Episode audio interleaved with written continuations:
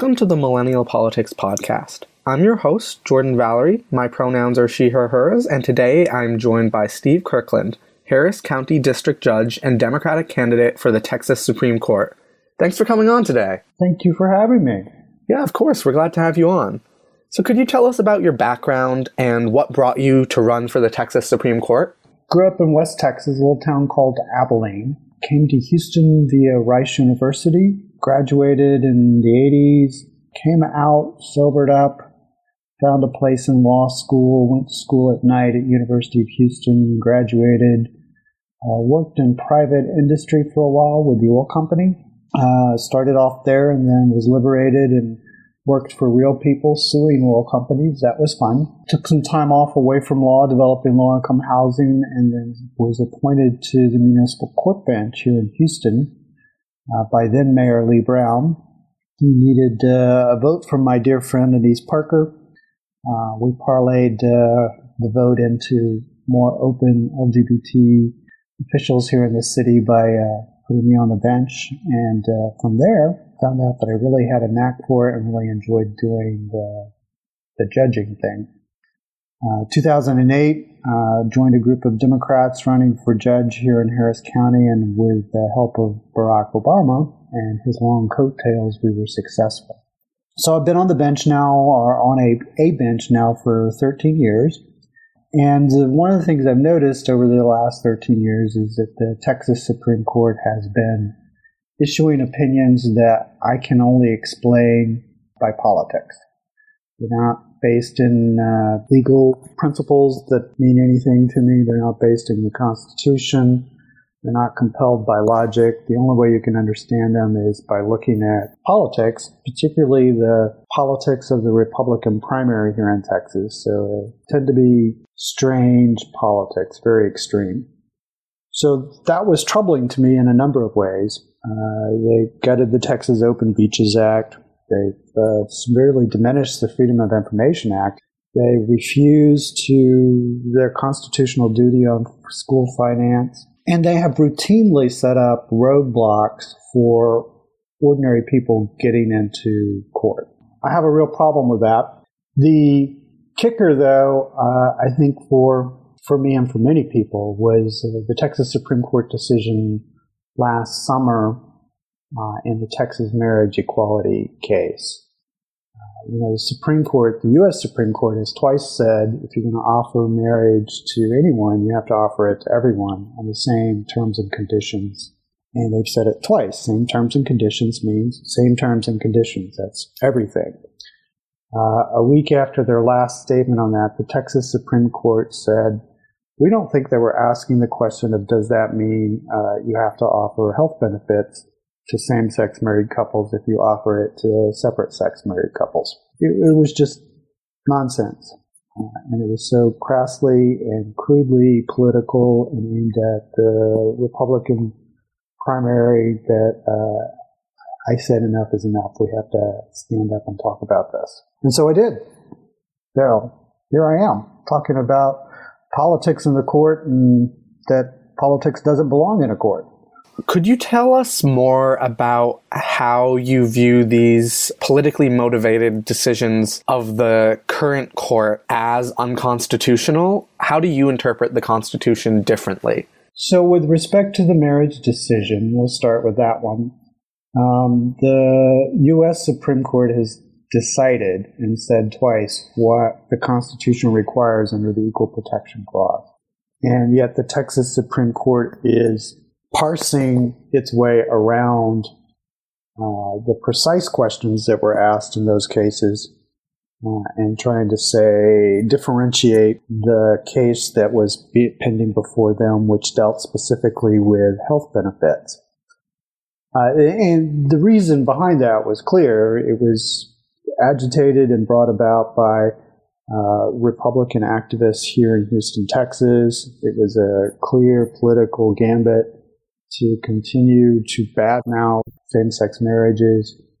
Uh, and they actually did a letter writing campaign uh, where they inundated the justices with emails and letters, not only from you know to the general population, but the governor and the lieutenant governor all joined in and on it as well.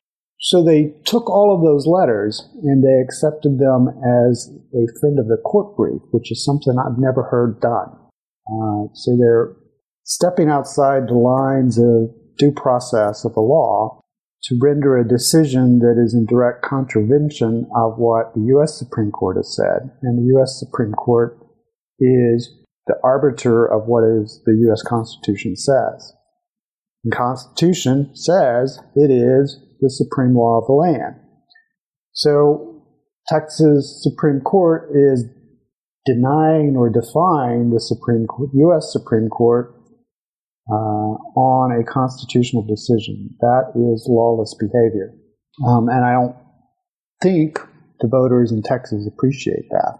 So, of course, as you mentioned, as a member of the Texas Supreme Court, you would not be able to violate the decisions of the United States Supreme Court. But there are major concerns right now on the left about whether the right leading United States Supreme Court will make decisions that roll back civil rights and equal protections.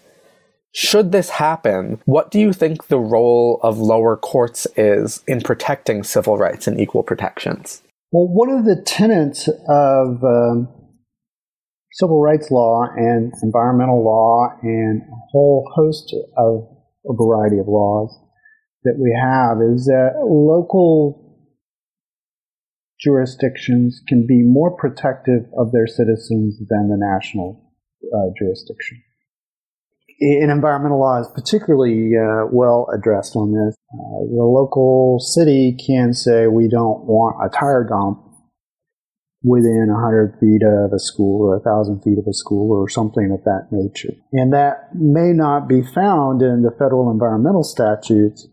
And even though the federal law is going to be supreme, the fact that the local law is more protective of local citizens is something that federal law respects. And we can see the same thing in civil rights areas as well. The local jurisdictions become the bulwark uh, and the backstop for backsliding. And that's important to remember. But it's also important to remember that it was local jurisdictions that led the way on a lot of progress we've had. The first marriage case came out of Hawaii. The second one came out of Massachusetts, and they stood alone for a long time before other cases and other jurisdictions started stepping up to the plate. So the local jurisdictions and the local courts can be uh, the not only the backstop for backsliding, the stop on there, they can also be the vanguard in pushing forward civil rights. So, looking a bit into your history, in December 2006, the Coalition for the Homeless of Houston and Harris County recognized your work in making the courts accessible to the homeless. Could you talk about that experience? Yeah, that's uh, one of one of my uh, really warm, fuzzy spots when I look back over my history is, is creating that court. Uh, we created a court where folks who were in a homeless shelter could access the courts in a non threatening way. What we did was, if you've not been homeless, it's kind of hard to describe what happens, but when you get homeless, doesn't mean you were always homeless. It means you had a life before that. Uh, you may have had a car, you may have had uh, a job, you may have had a lot of things going on, and when you lose your home, things start to fall apart and you start to lose track of uh, where you're supposed to be, what what you got to do next. You run out of resources for doing things that ordinarily we do. So, like if you and I were driving down the street and we got a speeding ticket, we would know how to resolve it. We'd pay a pay a fine or go take the driving course or something like that. And if before we got that done, we were to lose our home uh, and our resources got uh, taken away or got dissolved or used up, we would end up in what's known as a, a warrant status. Courts and the court system always has as its ultimate tool arresting people. Uh, so we were faced with a situation in, in Houston where people who were homeless could go to a shelter, but they were afraid to go to a shelter because that put them in a system and they could be subject to being arrested. Some of our shelters actually wouldn't take people if they were able to identify that they had an arrest warrant out on them. So that was a particularly problematic. So we had to find a way to get people from the streets into the shelters, uh, yet resolve these outstanding warrants, whether it be for failure to pay or not showing up in court on the, the date, whatever. So what we developed was a system where folks would uh, check into the shelter the shelters had been cleared and vetted and trained by us to uh, identify the, the, potential clients who, who would need assistance in court. Uh, and they would start tracking service that the people would do at the shelter. By the time they got a bank of community service hours uh, that was large enough to take care of any outstanding issues that they might have, they would come to the courthouse, interact with the prosecutors just like citizen, uh, every other citizen would, negotiate a deal. And instead of paying for their outstanding issues with money, they would pay for them with community service hours that they had already performed. Um, this allowed the shelters to reach out to people and offer a new service, an additional service, so that we could entice them to come off the streets. It allowed the folks who were in a program to continue on their program, not have it interrupted by going to uh, having to go to jail to clean up the, the, the legal status. Uh, and allowed the courts to get rid of old cases that they would never collect on anyway and close them out in an orderly fashion. So it was a win-win-win all the way around. It had some, of course, some really neat sort of sociological, psychological components to it as well, because people could, we did the court actually in the courthouse. Uh, our Coalition for the Homeless actually coordinated a special docket for folks. So they had to actually come to the courthouse, and they weren't programmed to come to the courthouse until they had some sense of stability so that they could get there uh, and come in on their own.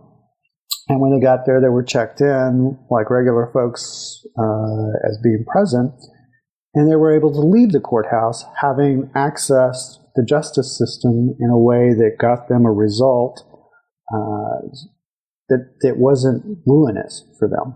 It empowered them in a way that is quite unique and quite special plus the uh, judges that served as the judge of the homeless court, and I did it for a number of years after we established it, are folks that are truly committed to helping people advance through recovery processes. Most of the folks who are on the street uh, have either a substance abuse problem or a mental health problem or both. I think upwards of 70 some percent of them are in some state of that. Uh, and the, the remainder are folks that are in transitional situations that uh, they just need a helping hand to get through. But everybody who has participated as a judge has been deeply committed to helping folks progress through that recovery process. Now, I personally went through and, and, am in still in recovery. I'm 33, I think it's 33 years now, uh, sobriety from alcoholism.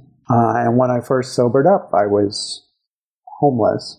I was fortunate that I had a friend that allowed me to sleep on his couch, so I wasn't on the street, but I didn't have, you know, a home of my own. Anyway, um, so I had personal experience, so I could speak to it personally uh, to the folks coming along. The folks who've taken over since then, uh, since I left, are uh, also deeply committed to it as well, so we, they can talk the language of recovery too.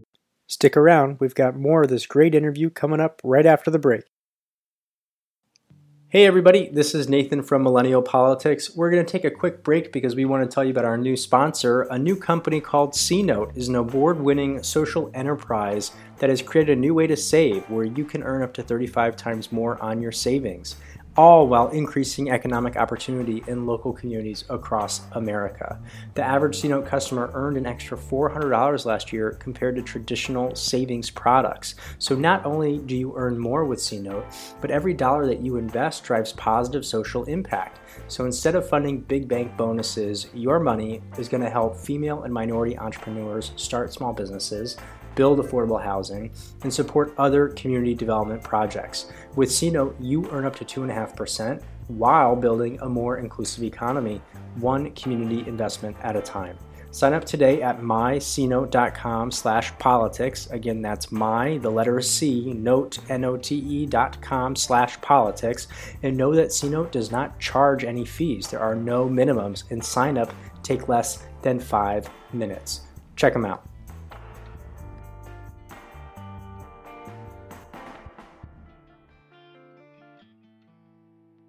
You've spoken about your struggles with alcoholism. It's been uh, probably the biggest attack point against you in previous campaigns, even causing you to lose some campaigns. Could you tell us about your experiences with that and how you've managed to handle these really cruel and unfair attacks? So, you know, growing up in Abilene as a gay boy in the 70s was not, you know, an ideal time to be growing up as a gay boy.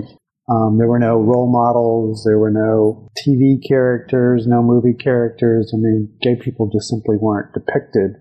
Um, so I didn't even have a vocabulary to talk about it or express it until I got to university. And when I got to university, it was uh, alcohol flowed freely, so alcohol fueled a lot of my exploration. So I quickly became an alcoholic. I was not a quiet alcoholic. I was a very loud public one. But I also would take to driving while I was drunk. So I was arrested several times uh, during that period of time.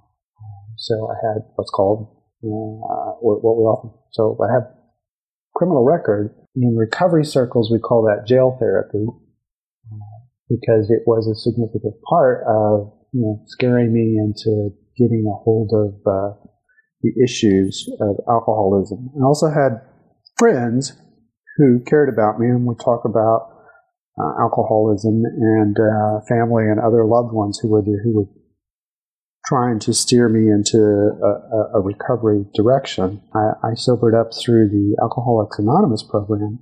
It was good for me. It's not necessarily the one for everybody, but it worked for me to get me sober. And then I had to find a way of living to, to stay sober.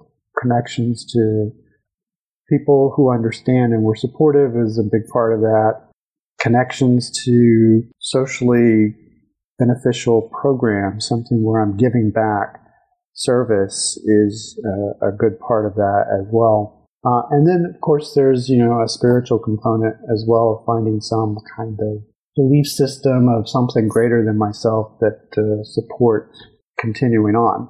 After I sobered up, I met my husband, who's now been married to me for three years, although we've been together for 31 years, and I've had some friends who stood with me through all of that time as well. My recovery program has been long standing and has been fairly stable for a considerable length of time. Uh, and I talk about having been arrested as being part of the process. And I've always done that. I just didn't do that except in places where it was necessary or useful to the conversation, like homeless court um, or other places like that where it was going to be beneficial. So when I ran for reelection in 2012, there was a litigant who was uh, unhappy with the result of a jury trial, uh, and rather than accept you know, his responsibility, he decided to find someone to run against me. And they talked about my arrest record. In fact, they got a copy of my rap sheet stripped off the dates and mailed it out to all the primary voters. Um, that was a particularly difficult period in my life dealing with that kind of attack because, you know, I had paid my debt to society, as it were, you know, using old language, but uh, I had paid my price for that. So it didn't seem fair, but then, you know, politics is never fair. Uh, and so I lost, uh, and it was particularly depressing um, one of our local state senators, John Whitmire, pulled me aside and uh, found me, saw me running in the park one day. I was jogging at the same time he was. He pulled me aside and gave me a really good pep talk about don't let the bastards beat you and you got to pick yourself up and keep going. Uh, and so I did that. And what I did was I used this, you know, the notoriety now of, of the arrest record as an opportunity to talk more publicly and more frequently about recovery uh, and alcoholism so that you know, I speak on it probably once or twice a month at various groups and certainly way more frequently now. uh, than I ever did before. So even though it was a horrible experience, uh, there has been some good come out of it because I, I, I speak about recovery way more now. And every time I do, there's always someone who connects with the message uh, and, and, tells me about it at some point. I never know who it's going to be or when it's when they're going to tell me, but I know that there's somebody in the audience who needed, needs to hear it, and that's a good thing. So, going back to that special session you mentioned in which Texas Republicans in the state legislature tried to pass an anti transgender bill, they also tried to pass an anti immigrant bill that would have criminalized sanctuary cities. They actually did pass that bill. Oh, Thanks. So they they also passed uh, an anti-immigrant bill that criminalized sanctuary cities. Along with that, recently the United States Supreme Court ruled that undocumented Americans can be detained indefinitely.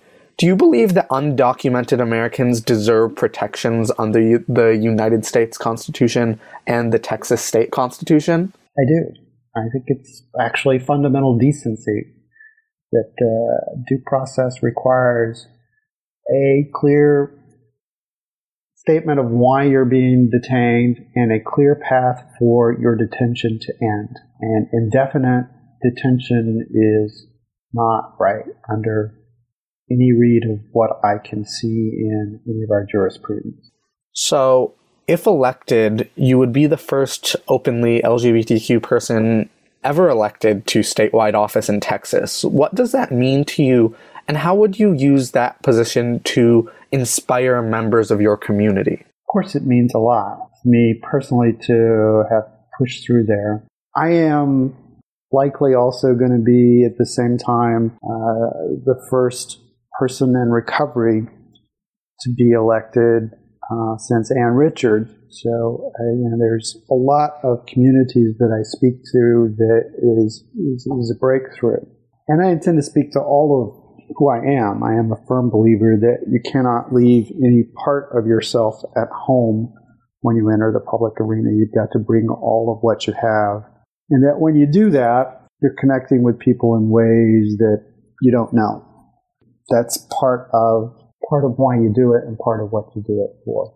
I uh, gave a speech when I was first um, first uh, invested as a district court judge where I recalled the Harvey Milk's Hope speech. This is when you get all the us's in a room, the us labor folks, us black people, us brown people, us Chinese people, us gay folk, us lesbians, us transgenders, when you get us all in a room, uh, we can do amazing things. But we can't get them all, we can't get them to do anything unless they have hope. And so while the job is about doing law, sometimes a very technical process of applying law to facts, sometimes a more artistic process.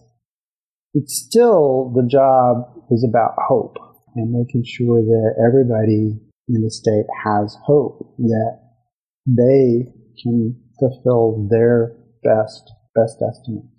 I'm a firm believer that if you look at the government, you need to be able to see something that looks like you looking back at you. Uh, and when you're able to do that, you feel invested not only in the government, but you feel invested in uh, the society we all live together in.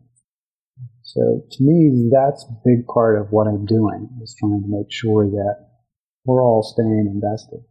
Now, lastly, how can folks get involved in your campaign? Um, all right. Well, uh, follow me on Facebook at Judge SK. Share it with people you know who can vote for us, or people you know who have resources who can help uh, pay for the trips around the state. Texas is a huge state, and it costs money to put gas in the car. When I travel by car, it costs money to buy a plane ticket.